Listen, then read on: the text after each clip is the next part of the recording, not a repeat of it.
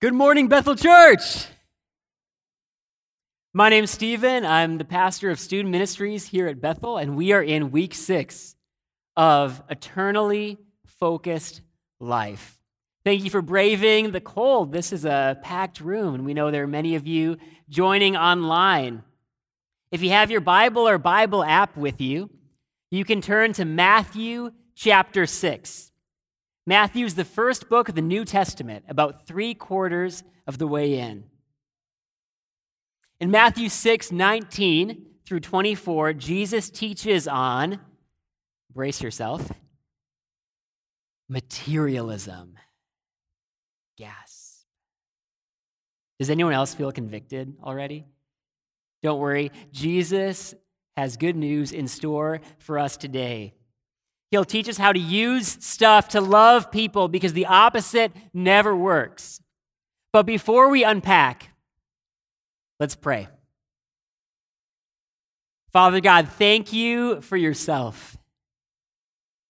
Thank you that you loved us so much. As the children just shared, you loved us more and better, and you sent your one and only Son, Jesus Christ to live the perfect life you always wanted for us, to die the death that we deserved for our sins on the cross, to rise again in victory, that we may have a relationship with you that starts now and lasts forever. We know that you have treasures from your word for us this morning. We pray that you open our eyes, open our ears, open our hearts to receive what you, Holy Spirit, are saying to us. And Lord, give us hands and feet that act upon the truths of your word. We pray this in your powerful name, Lord Jesus Christ. And all God's people said, Amen. Shortly after Sarah and I got married, her parents moved to China to care for her grandfather. They left us with everything we would need to start our new home a guest bed, nightstands, rocking chairs, a picnic table, a grill, a childhood wagon, hand tools, sheets, towels, rugs, decorations. Then there were all of Sarah's possessions from her Chicago apartment and all of my stuff from my college days, not to mention wedding gifts from over a hundred guests. Of course, the boxes piled floor to ceiling in the spare room of our South Fargo fixer upper. We were very grateful for all we had. We knew we needed many of these things, but we didn't know what we needed. We were buried in stuff. And I've learned we're not alone. These 10 numbers surprised me. Did you know the average American home holds 300,000 items.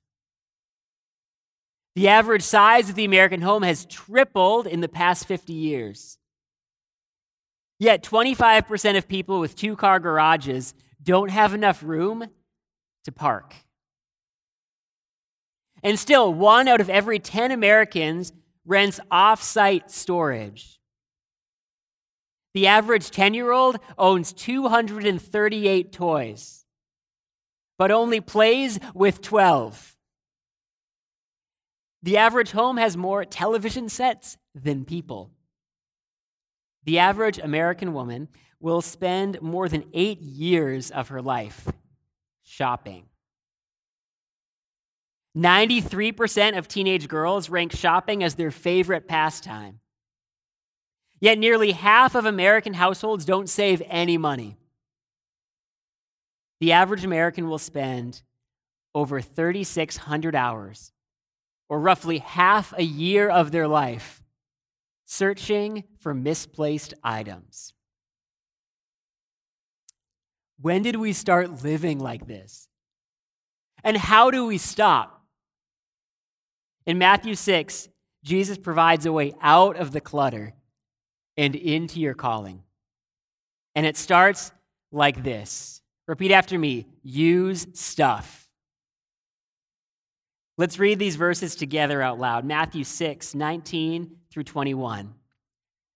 Do not store up for yourselves treasures on earth, where moth and vermin destroy, and where thieves break in and steal.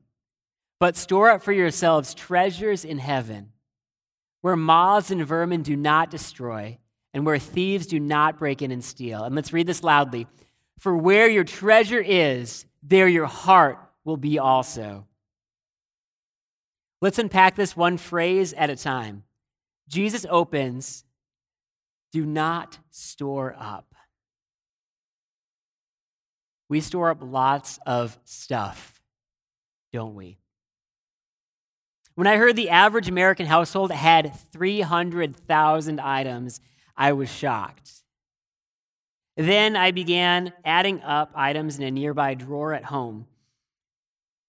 Three rolls of scotch tape, packing tape, a couple dozen pens bundled together, a pencil case of mechanical pencils, a ruler, three paperclip holders, hundreds of paperclips, highlighters, sharpies, an eraser shaped like a reindeer, three notepads, several dozen note cards, a dozen binder clips, three staplers. Why do we need three staplers? Two staple removers, a box of 5,000 staples. Do we even staple anything at home?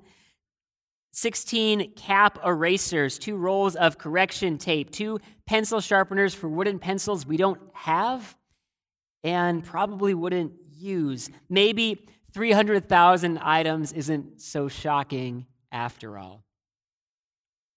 Is the solution to clear out our closets, empty every drawer, and start from scratch? Not necessarily. The Greek verb for store up is tharizo, the same word for treasure here in the passage. Jesus literally says, Don't treasure earthly treasures. Don't love stuff, which is here today and gone tomorrow. Use stuff to love people. Next phrase, Jesus continues Do not store up for yourselves treasures on earth. All throughout the Bible, God's people are encouraged to store up treasures for others. For our community, Leviticus 23 22. When you reap the harvest of your land, leave the edges of your field and the gleanings of your harvest for the poor. For our church, Malachi 3:10, bring the whole tithe into the storehouse, that there may be food in my house. For our family, Proverbs 13:22 A good person leaves an inheritance for their children's children.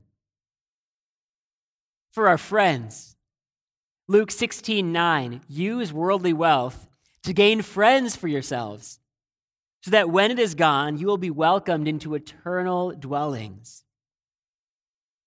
When my parents bought the house they currently live in, they bought more space than they needed for themselves.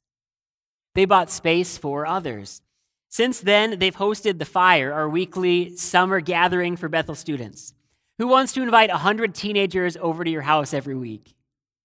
They do.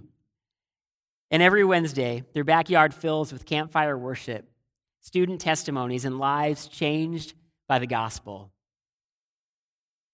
The problem isn't having stuff. The problem is having stuff get in the way of loving God and loving others. Jesus shares two practical reasons why stuff may provide more anxiety than security. Moths and vermin destroy, thieves break in and steal. Most homes in Jesus' day had dirt floors and clay walls. Inside, homeowners stored food and clothing in clay pots or wooden chests for safekeeping. Still, moths and vermin were small enough to nibble their way through, and thieves could dig right through the walls if they wanted. That's why the wealthiest in Jesus' day invested with money changers, buried chests underground, and deposited precious items in the temple. No one wants to rob God. Yet they lived in constant anxiety knowing their stuff was never fully safe. 2,000 years later, we've solved all these problems, right? We have better home construction, better law enforcement, and better banking systems with deposit boxes, security cameras, and state of the art alarms. Yet, even that isn't always enough. One woman lost half a million dollars in jewels when thieves tunneled into the deposit boxes of her London bank. She said, and I quote, Everything I had was in there. My whole life was in that box. Wow. Jesus offers a better life. In Matthew 6:20, but store up for yourselves treasures in heaven, where moths and vermin do not destroy and where thieves do not break in and steal. Jesus' point is clear. The things of earth don't last, the things of heaven do.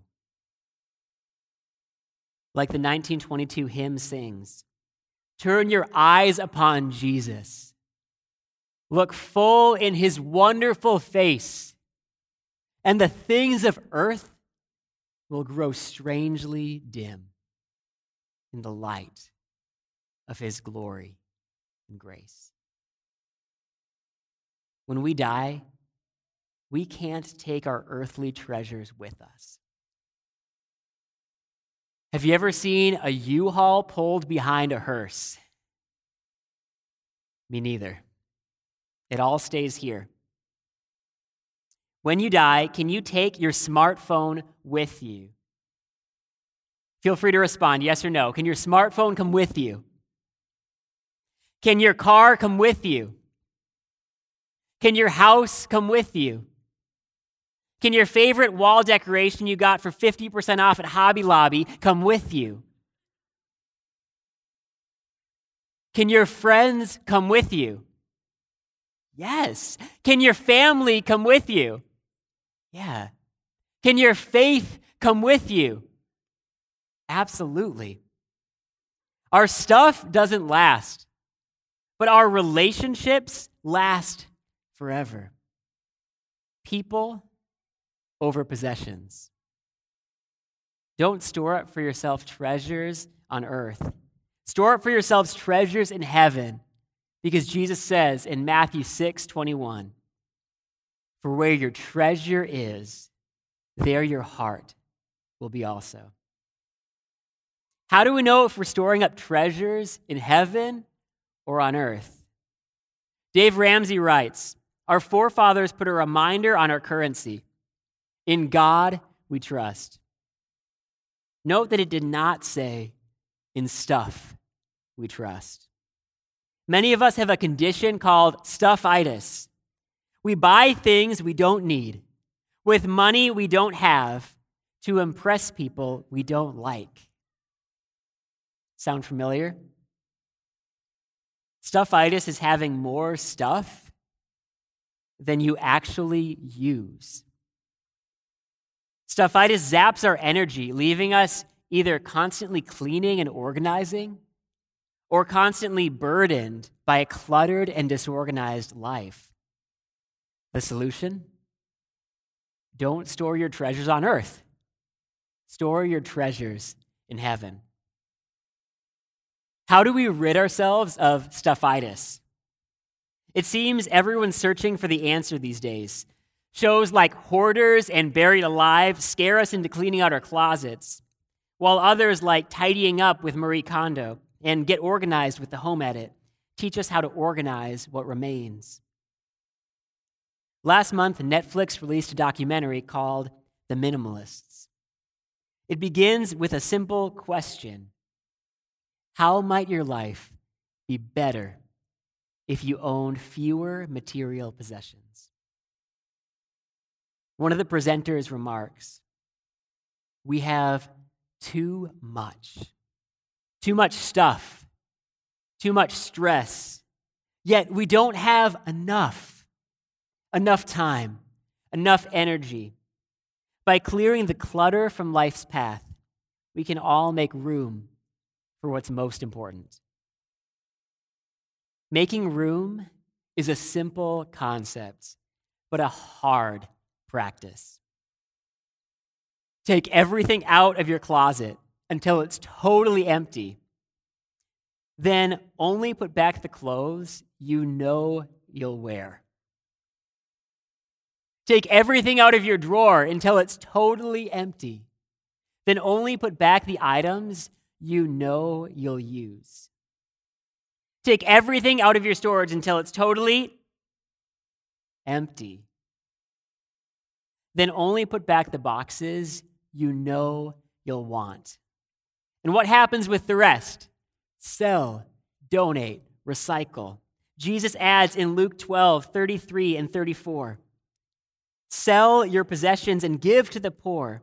Provide purses for yourselves that will not wear out, a treasure in heaven that will never fail, where no thief comes near and no moth destroys. For where your treasure is, there your heart will be also.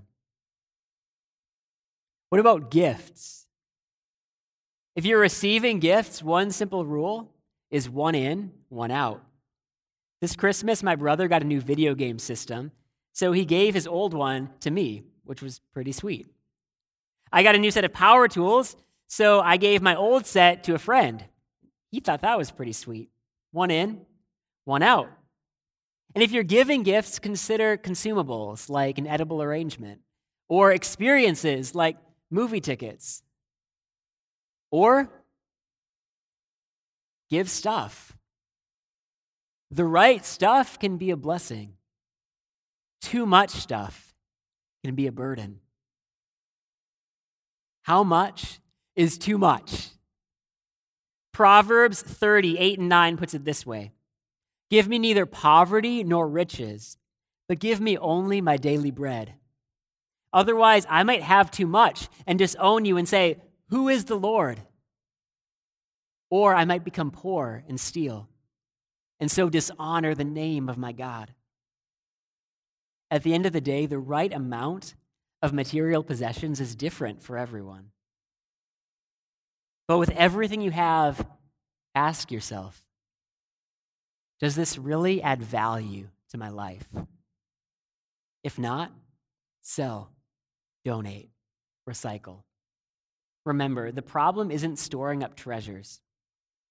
It's storing up treasures for ourselves on earth. It's loving stuff and using people. Jesus calls us to use stuff to love people.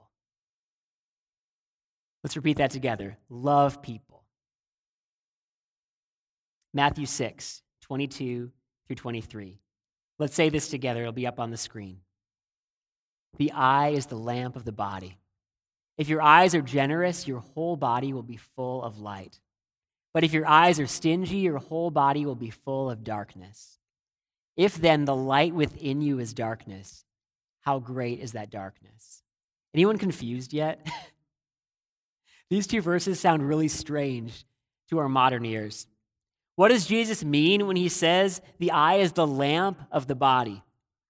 To understand, let's travel back 2,000 years. Jesus' audience had never visited an optometrist. They'd never heard of photons, but they had seen animals' eyes glowing in the moonlight. In Ptolemy's book, Optics, he theorized that the human eye emits rays of light to see, much like the human hand reaches out to touch. Healthy eyes emitted lots of light. Unhealthy eyes emitted little to no light. His emission theory caught on. And by Jesus' day, there were many popular sayings that had stuck. A generous person was said to have a healthy eye because they saw the needs of others. A stingy person was said to have an unhealthy eye because they turned a blind eye to the needs of others. To ancient ears, Jesus' message was clear as day. If you look generously upon others, your whole life will be better for it. If you turn a blind eye toward others, your whole life will be emptier that's because Your best investments aren't the dollars stored in your 401k. They're the memories stored in the hearts of your friends and family. They're the coffees you bought for that heart to heart conversation. They're the extra fries you shared, even though they said they only wanted one. They're the photos from that family vacation you took, even though you were swamped at the office. If you have millions of dollars but zero friends, how great is that darkness? In his book, An American Company The Tragedy of United Fruit, Thomas McCann describes a business lunch with Eli Black, the chairman, president, and CEO of United Fruit. The waitress brought a cheese plate out as an appetizer. When someone reached out to try a cracker, Black blocked them with his arms, took it for himself, and went on with the business meeting. Black had enough wealth to buy cheese plates for everyone in that restaurant every day for life. Yet he couldn't even share a single cracker. He had millions of dollars, but zero friends. Not long after, he jumped to his death from the 42nd floor of his New York City skyrise. As the saying goes, money can't buy happiness. Yet, on the other hand, as the line from It's a Wonderful Life reminds us, no one is a failure who has friends. Here's what stingy eyes see my resources are limited. If I share with you, I'll have less. Here's what generous eyes see my resources are God's. If I share with you, we'll both be blessed. How can you tell if you have generous eyes? Ask yourself, how well can you celebrate when others are blessed? When someone gets a promotion, can you say, I'm so happy for you, without thinking, that's less opportunity for me? When someone asks for donations, can you say, I'd love to give, without thinking, that's less money or stuff for me? When another church grows, can you say, I'm so happy your church is growing, without thinking, that's less growth for my church? When a friend needs help with a project over the weekend, can you say, I'd love to help, without thinking, that's less time for my projects? Hasn't God been generous with us? Acts 17 25. God Himself gives everyone life and breath and everything else. Doesn't God have enough for us. Philippians 4:19 My God will supply all your needs according to his riches in glory in Christ Jesus. Doesn't God have enough for everyone? Psalm 50:10 Every beast of the forest is his, the cattle on a thousand hills. How can we have healthy eyes eyes that look for opportunities to be generous. Jesus says a few verses earlier in Matthew 5 42, Give to the one who asks of you, and do not refuse the one who wants to borrow from you. Paul adds in 2 Corinthians 9 6 and 7, Whoever sows bountifully will also reap bountifully. Whoever sows sparingly will also reap sparingly. Each one must give as he has decided in his heart, not reluctantly or under compulsion, for God loves a cheerful giver. Church, we're doing this. This past year, when many churches struggled to meet their budgets, you've continued giving faithfully so our church could minister here and around the world. This past Christmas, you raised over $38,000 through Advent in Action for Fargo Public Schools Foundation, providing meals and supplies to children in need. This past Thursday, many of you took part in Giving Hearts Day, as over 42,000 Giving Hearts raised over $21 million for charities in North Dakota and Northwest Minnesota. God is using your generosity to do great things, both locally and globally. If you'd like to join in the work God's doing, you're not too late. Donate money or possessions to a charity of your choice. Go through the drive through and pay for the person behind you. Treat a friend to a meal or coffee and tip a little extra or a lot extra. Look for opportunities to be generous to those around you. Use stuff. Love people because the opposite never works. Matthew 6 24. Let's read this together. No one can serve two masters. Either you will hate the one and love the other, or you will be devoted to the one and despise the other. You cannot serve both God and money. If you're reading from an older translation, your Bible might say you cannot serve both God and, does anyone have the word? Mammon. What's mammon? Although Jesus preached in Aramaic, Matthew wrote his gospel in Greek to reach a wider audience. Yet here he leaves in the Aramaic word, mammon. In Aramaic, mammon was the idol for all one's money or possessions. Jesus asks, Are you living for God or are you living for mammon? Of course, no modern person would worship money, right? Study hard to get a good degree, to get a good job, to make a good living, to afford a good retirement. No one would really make that their life's purpose, would they? Oh, wait, that's the American dream.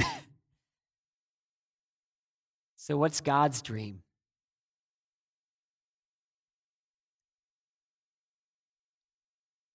Stewardship.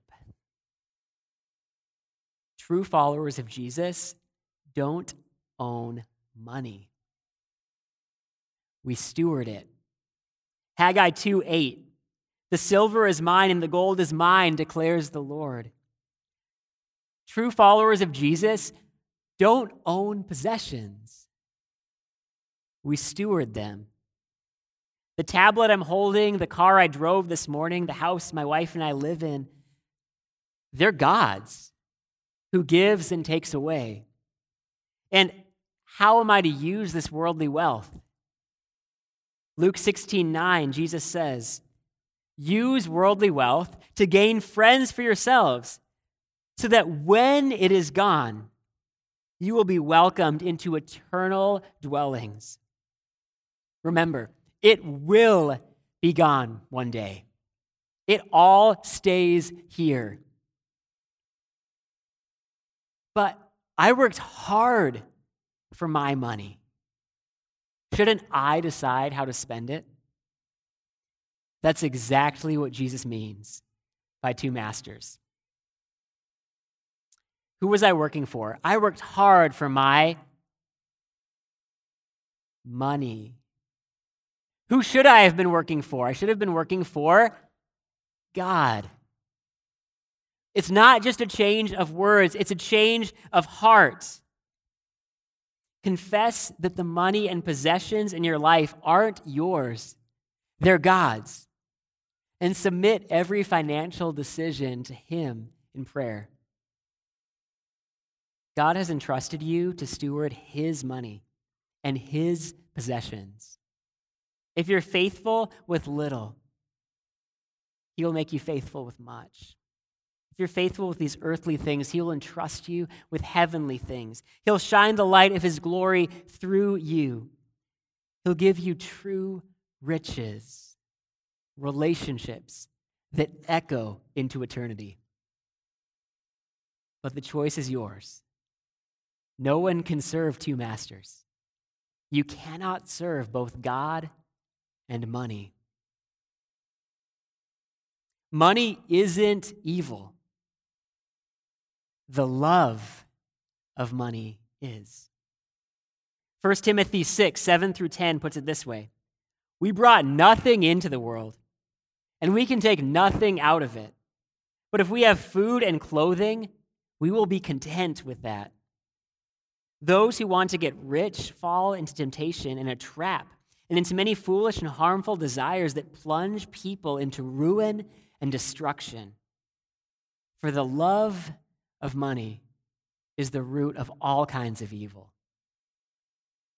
There are only two ways to have enough one is to acquire more, the other is to desire less.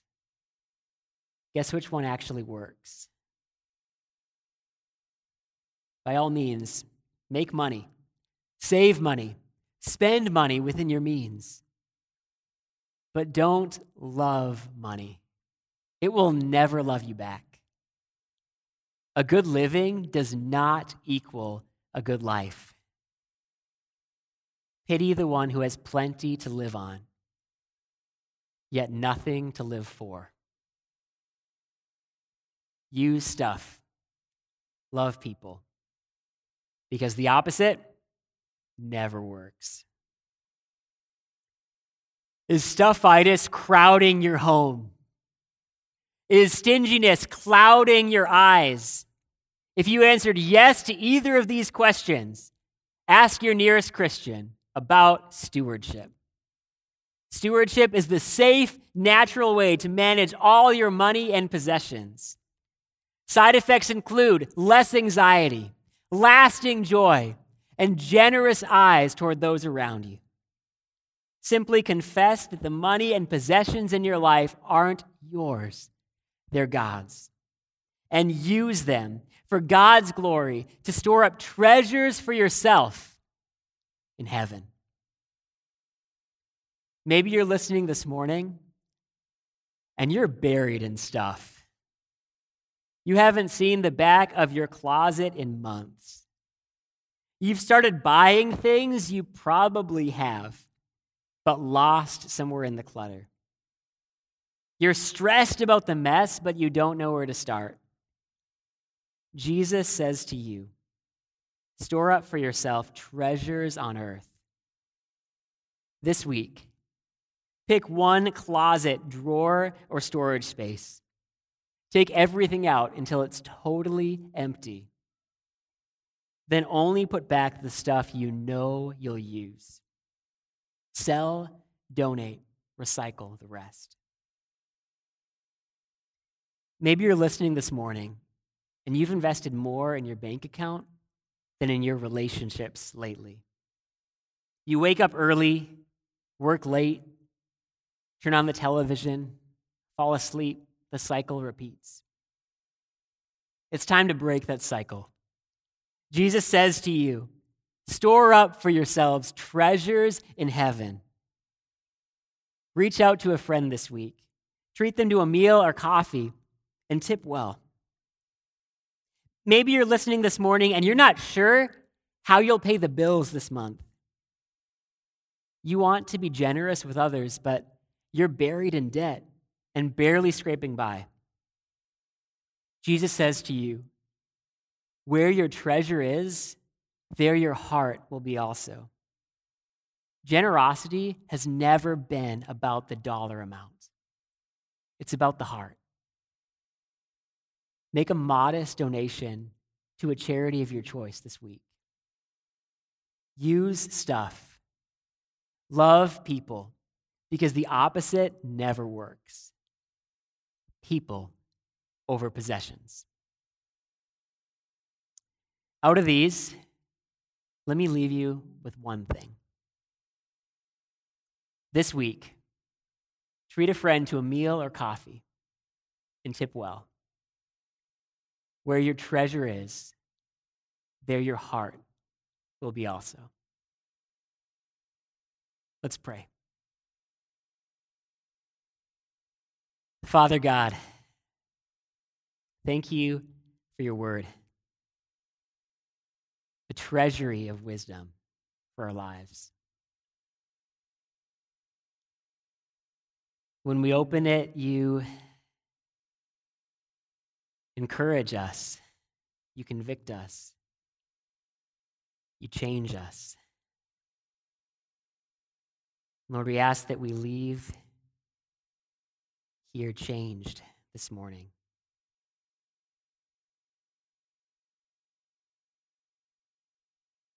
We ask, Lord Jesus Christ, that you make us more like you, who gave yourself, your very life, so that we could have a relationship with you that starts now and lasts forever. Help us, Lord, to choose relationships, to choose heavenly treasures over worldly wealth, to choose you. We pray this in your powerful name, Lord Jesus Christ, and all God's people said.